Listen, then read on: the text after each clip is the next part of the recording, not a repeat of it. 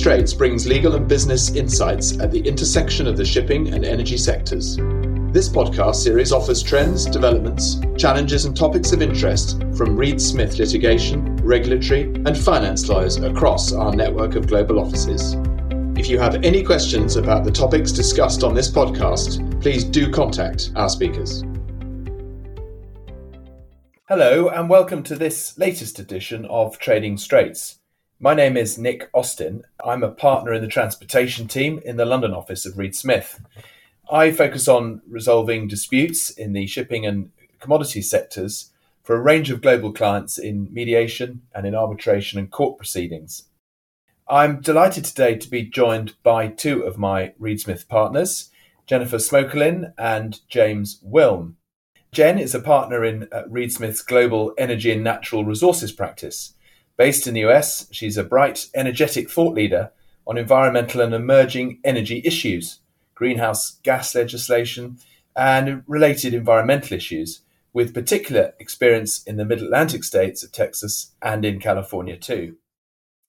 James is a partner in Reed Smith's uh, global energy and natural resources practice as well, and based in Dubai, where, in terms of the maritime sector, his clients predominantly act uh, within offshore support services to the oil and gas industry, and also include vessel owners, offshore contractors, and shipyards. Uh, with those introductions out of the way, Jen, perhaps you can kick us off. Thanks, Nick. Today's podcast is all about the transition to net zero in international trade and the shipping activity that makes that happen.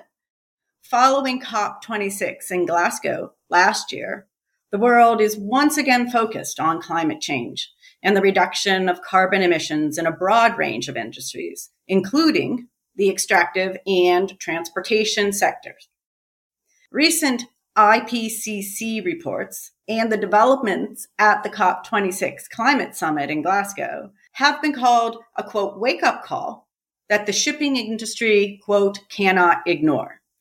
This is in part because in the aftermath of COP26, countries must now build on their commitments to save the Paris Agreement's quote, holding the world to a 1.5 degree centigrade temperature increase ambition with concrete steps. In fact, certain actions were taken at the COP26 summit itself that were said to lay an important foundation for these concrete steps for the shipping industry. The steps are seen as follows. First, 54 climate vulnerable countries signed an agreement known as the Dhaka Glasgow Declaration, demanding a carbon levy on ship fuel. 22 countries at the COP agreed to set up decarbonized shipping corridors through a declaration called the Clydebank Declaration.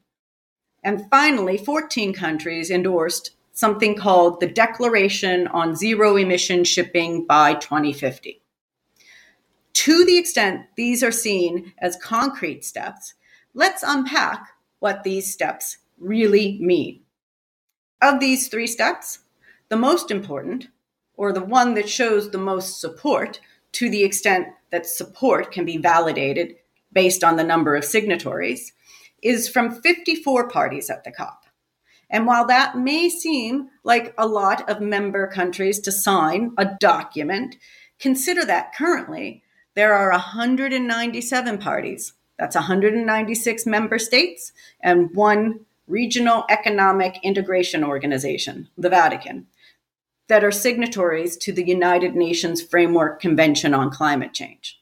So, doing the math, less than one third of the COP parties signed the Dhaka Glasgow Declaration, and less support down to less than 10% for the Declaration on Zero Emission Shipping by 2050, is garnered by the other agreements signed at the COP. Also, it's important to take a look at who signed the agreement. Of the 54 signatories to the Dhaka Glasgow Declaration, not one is first world. And even major third world players like China and India are notably absent. In contrast to the Dhaka Glasgow Declaration, the Clydebank Declaration and the Declaration on Zero Emission Shipping do have first world support, notably the United States and the United Kingdom. But the language in these documents is particularly weak from an enforceable commitment standpoint. For example, in the Clydebank Declaration, the signatories agree to a mere pledge to, quote, facilitate the establishment of willing partnerships with participation from willing ports to accelerate the establishment of green shipping corridor projects. The key here is the pledge is limited to willing participants. That is, there is no commitment from the signatory nations to force any port or operator that doesn't volunteer. In the Declaration on Zero Emissions, the pledge is to quote, work at IMO to adopt goals for 2030 and 2040 that place the shipping sector on a pathway to full decarbonization by 2050. It's notable to acknowledge that the pledge here is merely to place the shipping sector, quote, on a pathway, close quote, to decarbonization, as opposed to a flat out commitment that these signatories shall place the sector in full decarbonization by 2050. In sum, the pledges coming out of the COP were weak in terms of binding commitments by signatory nations for concrete actions. Nonetheless, we expect to see a renewed push in 2022 on a range of initiatives aimed at reducing carbon emissions as quickly and effectively as possible. And fresh measures, rules, and regulations will start to come thick and fast. Shipping presents a major challenge, as historically, its byproducts, mainly through the use of heavy unclean fuels, account for about 3% of the world's CO2 emissions, the equivalent to Germany. But the IMO has been increasingly active in recent years in tackling the problem at a global level. Nick, perhaps you can elaborate. Are there any new initiatives and regulations in the pipeline for the shipping industry, which will help meet the industry's carbon reduction targets? I mean, yes, the answer to that is that there are quite a few uh, in the pipeline. And I was interested to hear that overview from you on the uh, outcome of the Glasgow COP conference uh, this year, because it has a, I think, a direct impact on what the IMO is trying to trying to do.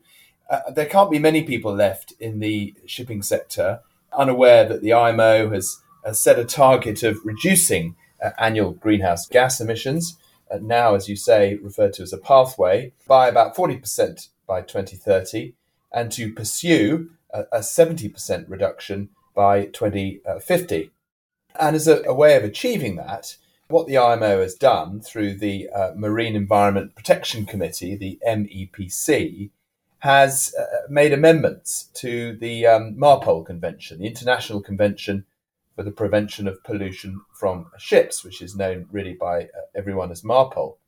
And what those changes are going to do is implement uh, new technical rules, two in particular, one called the Energy Efficiency Existing Ship Index, which is a, a bit of a mouthful, but uh, EEXI for short, and the Carbon Intensity Indicator, the CII. And both of those regulations are due to come into force on the 1st of January 2023, which may sound a long time away, but is, of course, less than a year from now.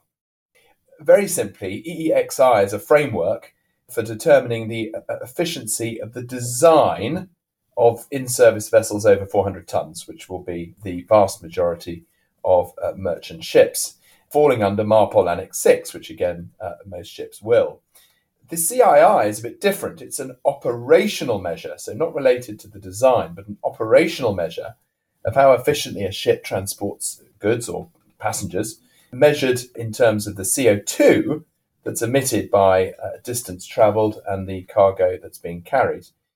As many will know, the regulations are complex, they're evolving, and a lot of the detail is still to be made clear. But what's becoming very plain is that parties in the industry need to start work now on planning uh, for when they come in in January next year. What issues are they going to throw up? Well, look, there's going to be a range of commercial and legal issues. in the run up to January 2023. The key one, perhaps above all, is going to be uh, who is going to pay for compliance with uh, EEXI and CII as between owners and charterers of vessels under long term time charters after the 1st of January next year, both those that are on foot at the moment uh, and where you have new charters agreed after that date. And to address that, what we are starting to see quite rapidly is the emergence of industry clauses for use in time charter parties. BIMCO have, in the last month or so, already released their own transition clause for time charters, which deals with issues arising from EEXI in the run up to next January. And clauses like that, and there will be uh, uh, perhaps others that come along in the weeks and months to follow, but they should cover the key points uh, uh and deal with the allocation of risk and cost between the owners uh, and charterers. But what I'm starting to see, and what we're seeing here at Reed Smith, are clauses being tailored specifically to a particular client's needs. And they may differ pre and post implementation. They may be more owner friendly, they may be more charter friendly, but we're actively advising a number of clients uh, on those issues already. On the, on the sort of purely legal side, I think I'll make three quick points about the rules uh, now. For EEXI, uh, the design uh, parameter regulation, it almost goes without saying that it's the ship owners, of course, who are primarily responsible for ensuring that the vessel complies with applicable regulations, including MARPOL. And most charter parties will say uh, in terms in black and white, or they'll imply it if they don't say it in black and white, that modifications that are required to comply with uh, the new rules will lie with the owners as part and parcel of their obligations to provide a seaworthy ship. For CII, uh, owners of uh, time chartered vessels, of course, have to comply with whatever the charterers are ordering them to do, what they load, uh, where they go. Uh, but that in itself could affect the vessel's CII rating. And under CII, a ship owner, a vessel, will have to maintain a certain level of CII rating. If it doesn't, it has to take steps to improve it. So the owners have to comply with CII, and yet the charterers under a time charter uh, can give uh, lawful employment orders. And there's a tension there between those two things because uh, decisions taken by owners to comply with CII or improve their rating, so for example, to slow steam, to go more slowly, to reduce cargo carrying capacity, they may all be at odds with what the charterers want the ship to do and what they are paying for it to do. Uh, and there may indeed be a breach of the charter party uh, in, in principle by the owners if they are not able to comply with the charterer's orders. So clauses, BIMCO or, or uh, tailor-made ones for clients need to be thinking about all of those issues. That's a brief run through uh, what I think will be the uh, central initiative around uh, emissions in the coming year in shipping. There are other issues in the pipeline, and I think regulations will, as you say, Jen, uh, start to come sort of thick and fast in uh, the next one, two, three years and beyond. But certainly, this is uh, one of the main focuses for us uh, at the moment.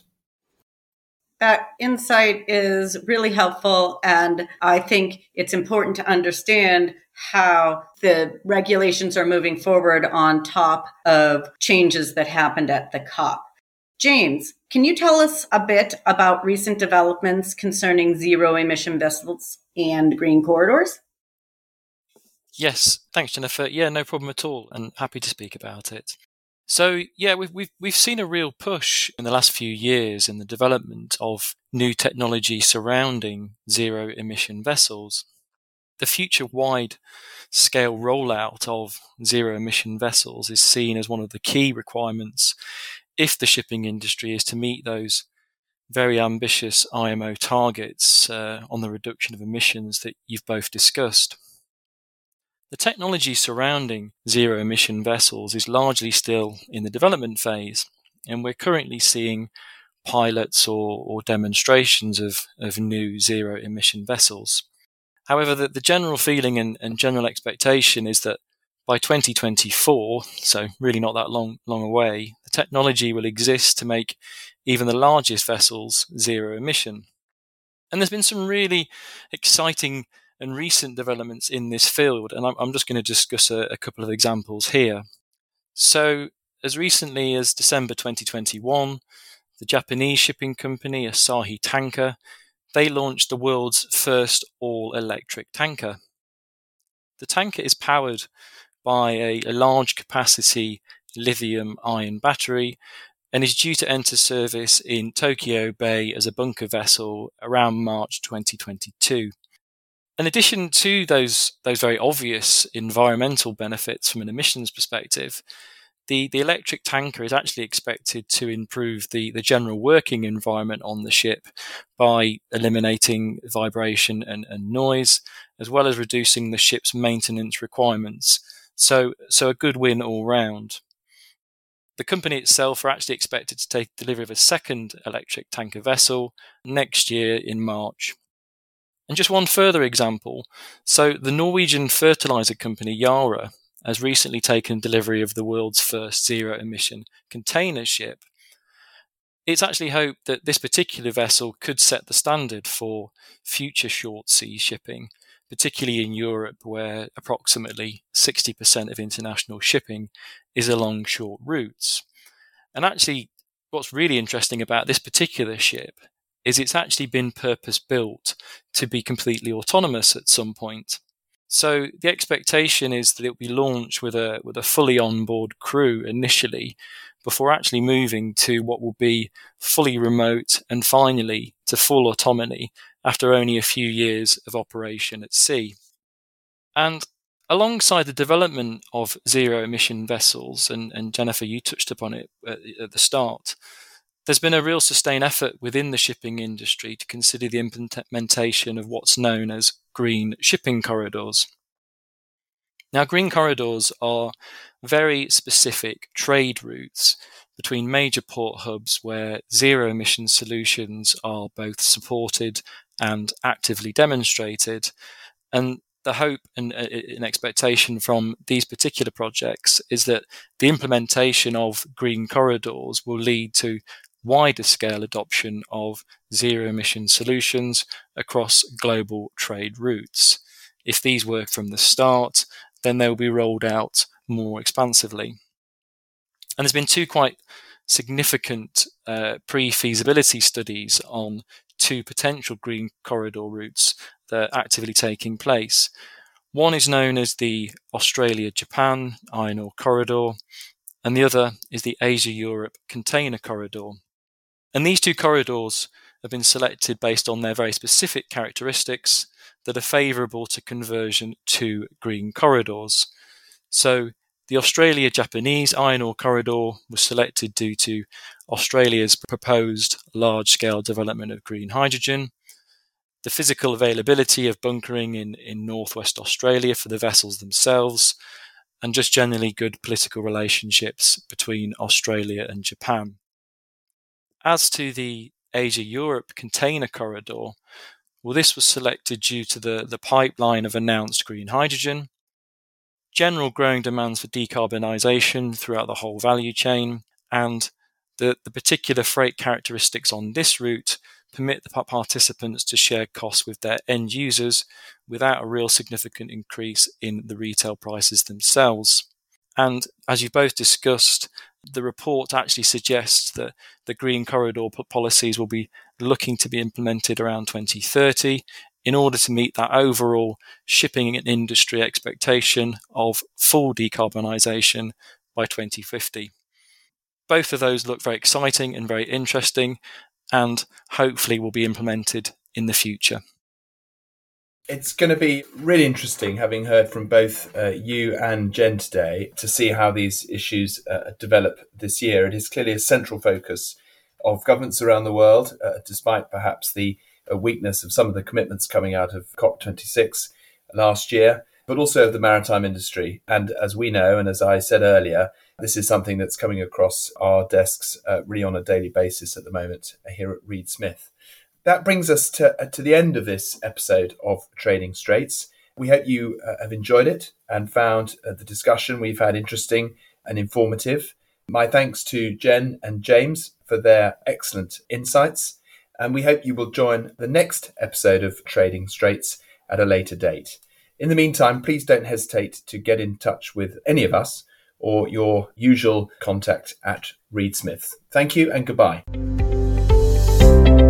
Trading Straits is a Reed Smith production. Our producer is Ali McCardell. For more information about Reed Smith's energy and natural resources or transportation practices, please email tradingstraits at reedsmith.com. You can find our podcast on Spotify, Apple, Google, Stitcher, and reedsmith.com, and our social media accounts at Reedsmith LLP on LinkedIn, Facebook, and Twitter. This podcast is provided for educational purposes. It does not constitute legal advice and is not intended to establish an attorney client relationship, nor is it intended to suggest or establish standards of care applicable to particular lawyers in any given situation. Prior results do not guarantee a similar outcome. Any views, opinions, or comments made by any external guest speaker are not to be attributed to Reed Smith LLP or its individual lawyers. All rights reserved.